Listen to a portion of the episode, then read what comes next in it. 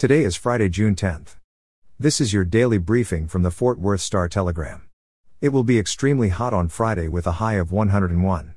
Our top story today a pastor of a North Texas church is facing protests again after calling for gay people to be executed. Steadfast Baptist Church in Watauga was evicted from its building in February for trying to incite violence against the LGBT community. Preacher Dillon Awes said, quote, What does God say is the answer, is the solution for the homosexual in 2022, here in the New Testament, here in the book of Romans. That they are worthy of death. Brandy Sotillo, who identifies as LGBTQ and is the mother of an LGBTQ child, has been protesting outside the church at every sermon for nine months. She said she wasn't surprised by the words she heard in that sermon, but that she has been surprised by how much more support she's had in her protests outside the church. On Wednesday night, she estimated 40 to 50 people had shown up to join her protest and another 200 had requested to join a Facebook group she runs.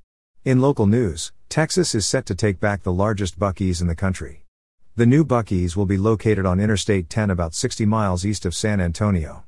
It will 1,000 feet larger than the next biggest location in Knoxville, Tennessee. The stop is planned to take up more than 75,000 square feet and provide 120 gas pumps.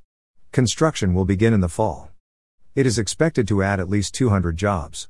And finally, in business news, one of Texas Monthly's top 50 barbecue joints is getting a permanent restaurant in Fort Worth. Dayne's Craft Barbecue will open its new brick and mortar restaurant in West Fort Worth. It will open in the fall of 2022.